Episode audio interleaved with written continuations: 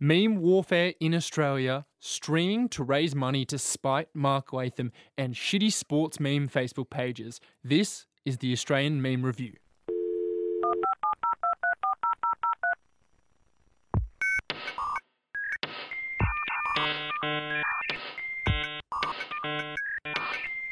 Hi, Cam Wilson here, filling in for Peter Fitzsimons, who couldn't be here today for episode number one of the Australian Meme Review, a podcast all about the news and culture of the Aussie internet. So here's how the first episode will go. First up, you'll hear about what's making news on the Australian internet with a segment called The Headlines. After that, ABC's technology reporter Ariel Bogle will join us to speak about the latest front in modern warfare memes. After that, you'll hear our first ever meme obituary. And finally, a wrap up of all the other stories that don't fit in anywhere else with our back page. All right, let's do it.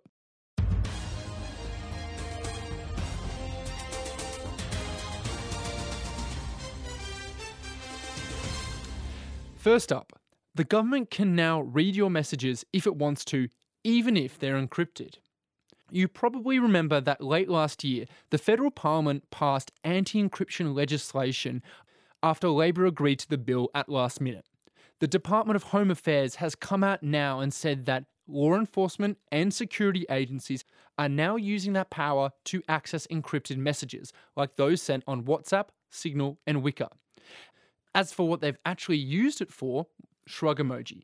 You might remember that the bill gives the government powers to do everything from ask companies nicely to unencrypt information that they want, all the way up to demanding companies secretly build a new function in your apps that allows them to unencrypt that information. In the last session of the 2018 Parliament, the Labor Party supported the legislation after making lots of noise about the problems with the bill. The latest news here is that there will be another inquiry to assess the economic impact of the legislation. And the reason that's important is because tech companies in Australia are freaking out that the threat of the government forcing them to make a backdoor in their apps will make people around the world avoid their product. By law, these companies can't talk about if they've done anything. So, the only way that we'll know if something is happening is when we see some reporting on the issue, which we'll no doubt see in the future an Australian video game streamer has live streamed for more than 24 hours, mostly playing video games, to raise money for a charity supporting transgender children. Totes Vidya, or Harrison, is here with us now. Good to have you here. Now, Harrison, can you tell us a bit about the stream? What prompted it? So a big part of it was um, seeing uh, Harris Brewer, who's a uh, UK uh, YouTube personality.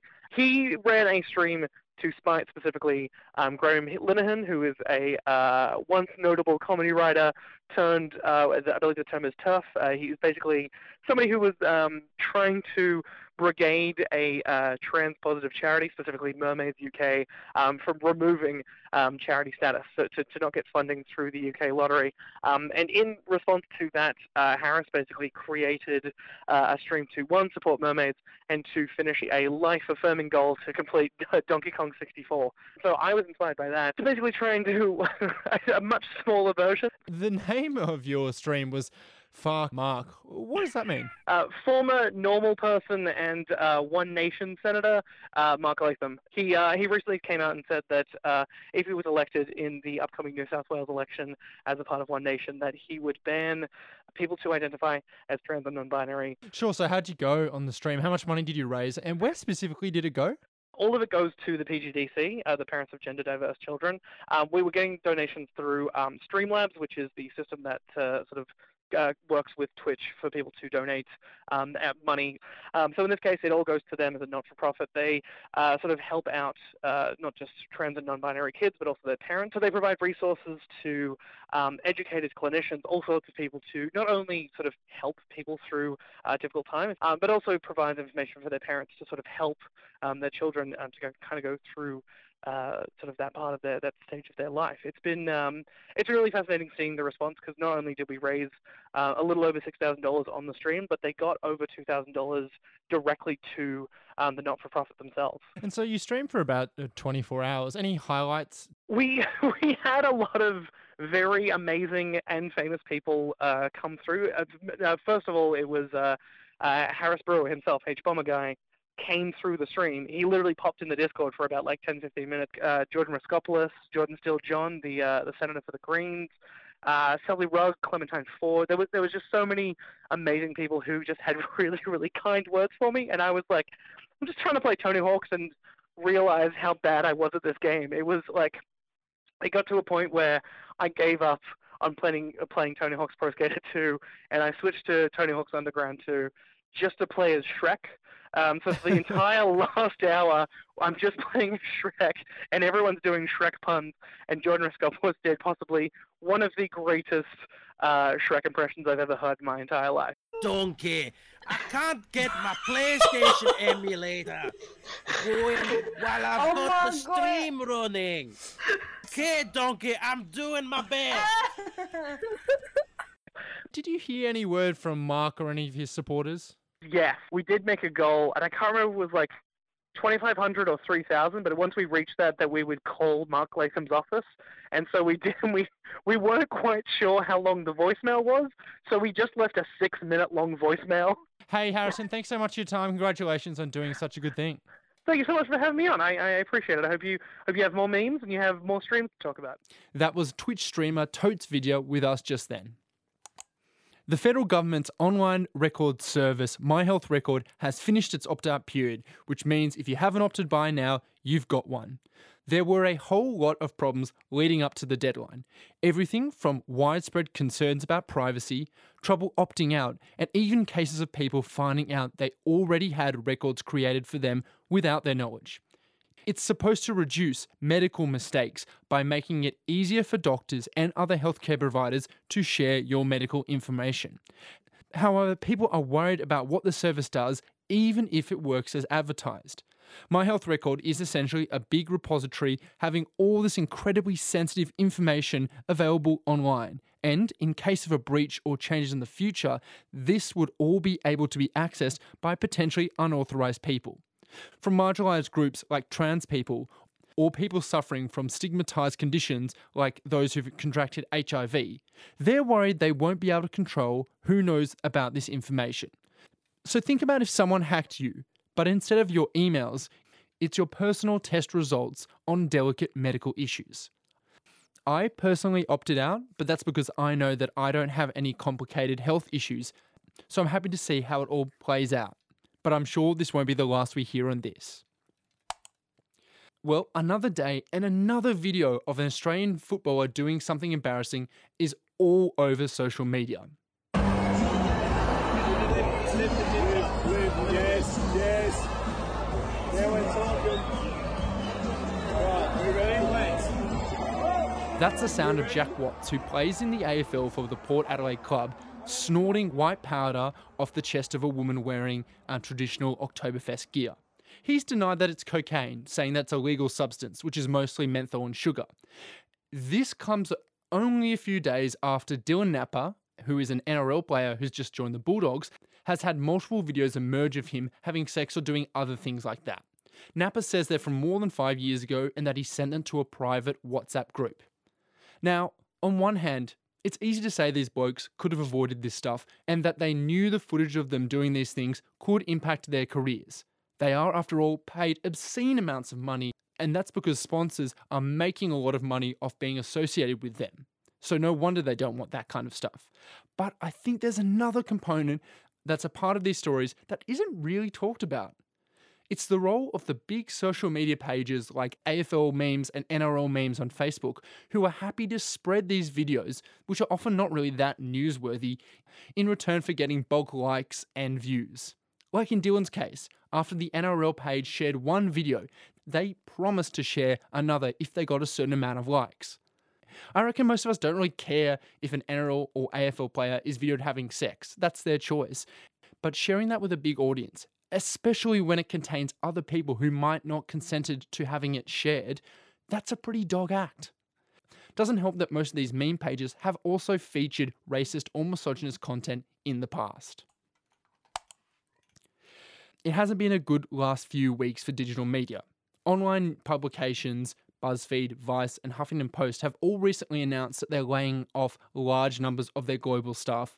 This has included Australians working for BuzzFeed and Vice, BuzzFeed has just gone through a consultation with 25 staff members saying that they were going to cut around 10 positions. Vice Australian staff members have already been laid off. It's really awful stuff. These outlets are filled with young people who've shaped the look and feel of the modern internet, and it's cooked that they're being punted because of management decisions by these companies and the siphoning of a lot of online news publication revenue from the media by Google and Facebook. When this all came out, most people were sympathetic. And most people, but not the alt right, who've been harassing journalists by telling them to go learn and code, and this guy, BuzzFeed gives entire news team redundancy letters in international effort to cut costs. Yeah, that's a pretty good move. That is like the Australian military realizing it still has a cavalry division. That's Friendlyjordies an Australian YouTuber and podcaster. In a video that quotes from online media sources, the bloke, who's best known for putting out videos with stupid voices using these online media sources, ripped into Australian workers because their overseas counterparts didn't unionise and for the fact that their company laid them off. Pretty rubbish stuff.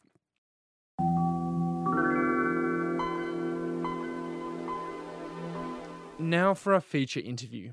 A quote attributed to Einstein is I know not with what weapons World War III will be fought, but I do know that World War IV will be fought with sticks and stones.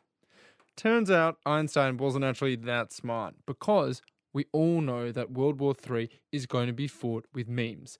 And if that's the case, Australia is not prepared, according to some experts.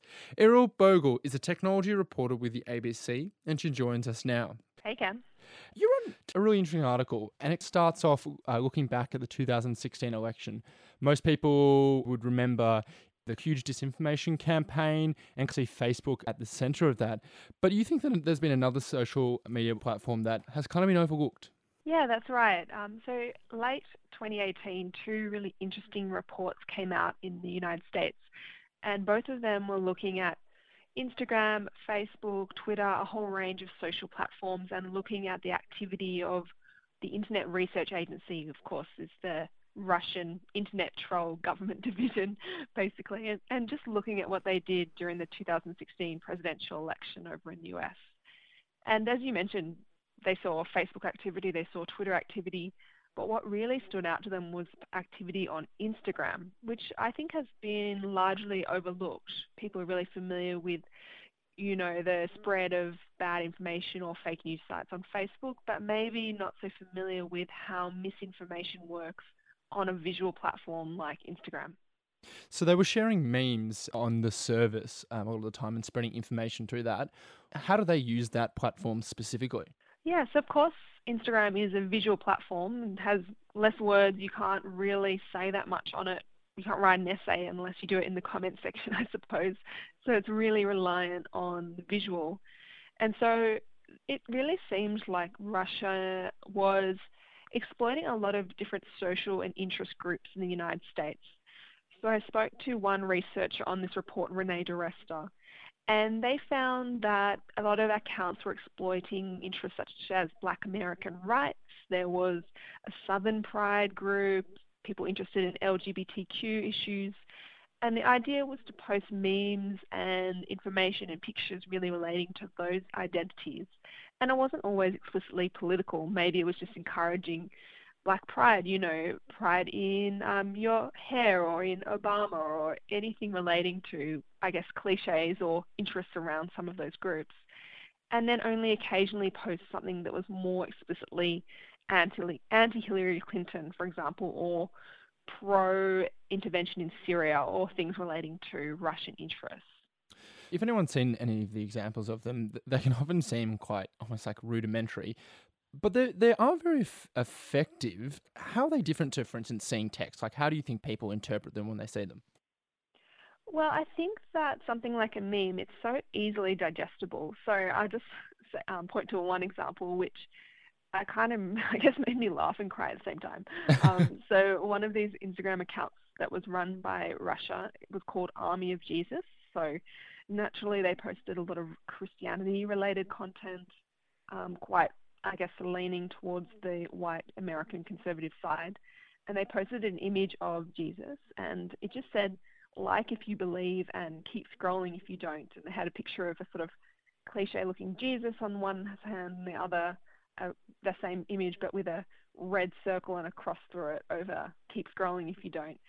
So that like, seems quite basic, but I guess if you were receptive to that message, you would be like, yeah, I'll click like or I'll comment on it.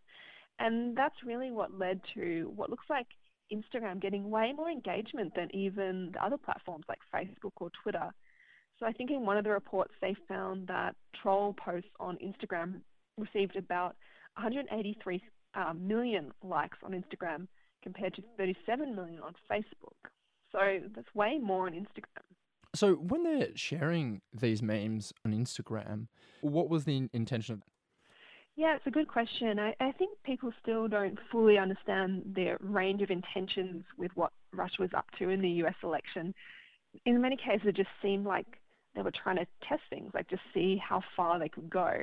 And so, as I mentioned, there was a lot of content that, that was just aimed at building camaraderie, building a group, building followers, getting as many followers as possible, and then only occasionally posting something explicitly political, whether it be uh, about you know, voting against Hillary Clinton, something saying like, as a black person, as a member of the African American community, I will vote not for Hillary, I'll vote for no one, I won't even vote, these kinds of messages.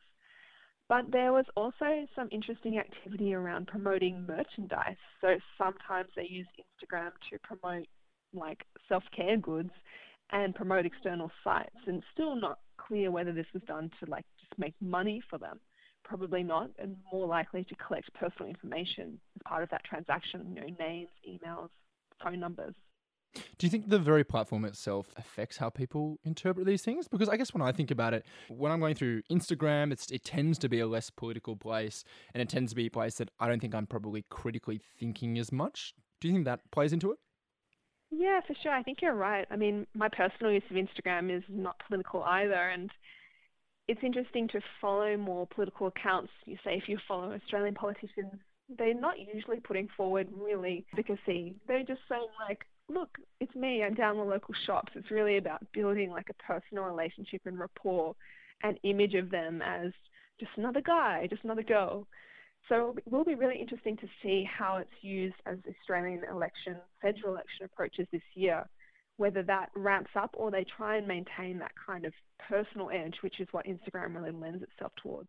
And on that note, are Australian politicians and I guess Australia's intelligence community starting to understand the potential for this to be used? I think so. You do see more political activity from not just politicians, but parties, unions, various interest groups on Instagram, and also Instagram stories. I think that's really interesting place to look at. And the difficulty of understanding Instagram as compared to Twitter and Facebook is that Instagram is in many ways a more of a locked down platform. So if you if a politician creates an Instagram story, for example, that disappears. So if you're a journalist trying to follow what they're up to, you have to be there watching it within that 24 hours that it's live. Likewise, it's really hard to just collect streams of data from Instagram in order to analyze them. So I think that we'll have to see whether Instagram introduces any new tool to help track misinformation. So they have said in relation to this news about Instagram being used so much by Russia, new tools to make sure that you understand who owns an Instagram account. They've added some more information called like about this account, which will show you the person that created it and other information. But at the same time, it's it is a really hard platform to study, and a lot of the researchers I spoke with point to that as an area of big concern. We just don't really understand what political activity is happening on Instagram. Yeah, there was an interesting line in your piece uh, quoted from the National Media Research Council saying that this threat is more of a domestic threat than one of foreign interference. Now, I guess that's probably good that we're not worried about other countries interfering in Australia's politics as much, but it's still it's still an issue even here from domestic actors, right? Oh yeah, absolutely. So yeah, that question about will Russia intervene in our election? You know, uh, talk to different people, get different answers. Some people say, well, look, Australia's not that important. Why would they bother? Some people say Australia has mandatory voting, which means that we don't see quite the same stark level of polarization politically, I think, as in the United States, and we aren't really receptive to messages like don't bother even turning up to the polling station because you all got a fine. I mean, it would be interesting if somebody started a misinformation campaign around donkey voting, you know, putting in a sort of tick any box kind of vote. Uh, but when it comes to domestic threat, I think we're already starting to see a little bit of this. Um, recently in the news, there's been a lot of discussion about Facebook accounts relating to the franking credits debate. So Labor wants to remove some of the franking credits that benefit largely older people with self-managed super funds, and the Liberals are against that policy. And we have seen a lot of Facebook activity around that question, and some people in the party exposed as having ownership of Facebook, you know, groups and accounts that were posting a lot about this issue, but without disclosing it. So, and this is where we run up against Australian electoral laws but given that we're seeing this activity and the election hasn't even been announced yet, um, I think we're likely to see a lot more. And I'm sure everyone will be keeping an eye out for it. But finally, has this changed the way that you look at Instagram? I mean, you're already you're a technology reporter, so already there's a bit of bleed over in between the two. But has it made you more critical about what's coming up in your feed? Yeah, I I wish I could say it has. Um, I don't know. I I do try to be more critical, of course, and have check out who's being recommended to me too on Instagram. But at the same time, that action, just the basic action of Instagram, the quick scroll, you know, you just flick your thumb up and more pictures come. It's really hard to slow down and take a critical approach to a platform that is set up like that. Its basic architecture encourages quick looks, uh, you know, a lack of thought even, and just pure sort of visual information intake and no reading and just those visual signals, whether it be a fashion blog, you're just looking for visual signals, or a political meme. So I, I do wonder, like, I don't really understand how Instagram could create more friction in the platform to encourage more critical thinking. It's just really not built that way. And they probably wouldn't want to uh, either. um, hey, well, there's obviously so many more questions um, still that we're asking and, and, a lot more to find out, but it's probably not uncontroversial to say that there'll be plenty more on this in the future. Ariel Bogle, you're the technology reporter at ABC. What's your, what's your Twitter handle? It's just at Ariel Bogle, A R I E L B O G L E, at Twitter. And you can follow her there if you want to see more of her stuff. All right, thanks, Ariel. Thank you.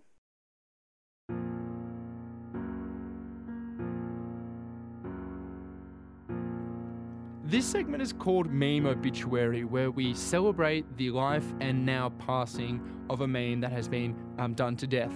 Um, there's a natural life cycle of most memes. They start off, they spread, we see all these different uses of them, and then eventually some normies end up using them and just kind of killing it.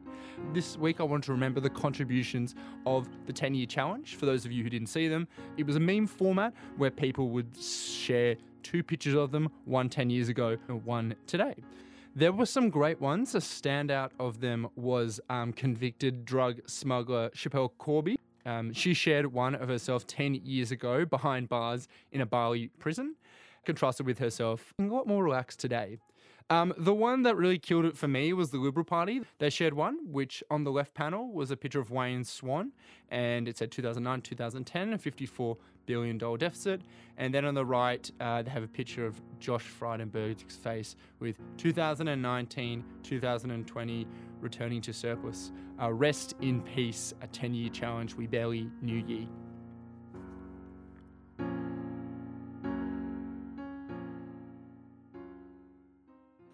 And to finish us off, now to the back page to cover all the stories that didn't fit anywhere else.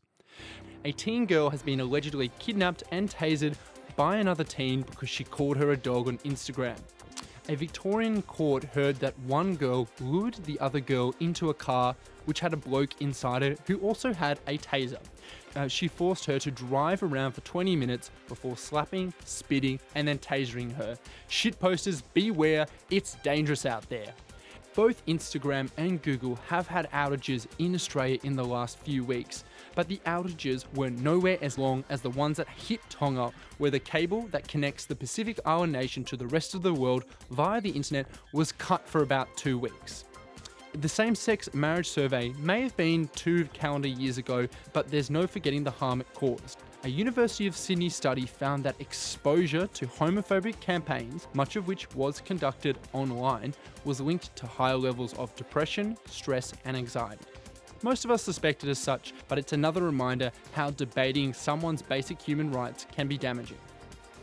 A bloke who calls himself the Adelaide Pedo Hunter has avoided jail time for harassing sex offenders online, which he documented in YouTube videos of him luring men into meeting up with him by pretending to be a child. There's big communities who try and track down pedophiles online, and honestly, they're a bit problematic. There's been examples of pedophile hunters exposing the wrong people, so I think most of us would say leave it to the professionals. Oh, and finally, a former Viner, now massive pop star Shawn Mendes has apologised for favouriting a pretty gross transphobic meme posted by the Australian neo Nazi Blair Cottrell. Shawn apologised, saying he did it by accident while scrolling. And that is it for the Australian meme review this week. I'm Cam Wilson. I'll be back with you in the next few weeks. You know the drill. If you liked it, if you hated it, if you have brainworms, make sure to subscribe to it, like it, share it, review it. I'll see you next time for another episode of the Australian Meme Review. I've been around the world a couple of times and maybe more. Seen the sights, I've had delights on every foreign shore. But when my mates all me the place that I adore, right oh, away. What do we tell them? Me home among the gum trees with lots of plum trees. A sheep, a two, a kangaroo, out the back, veranda out the front.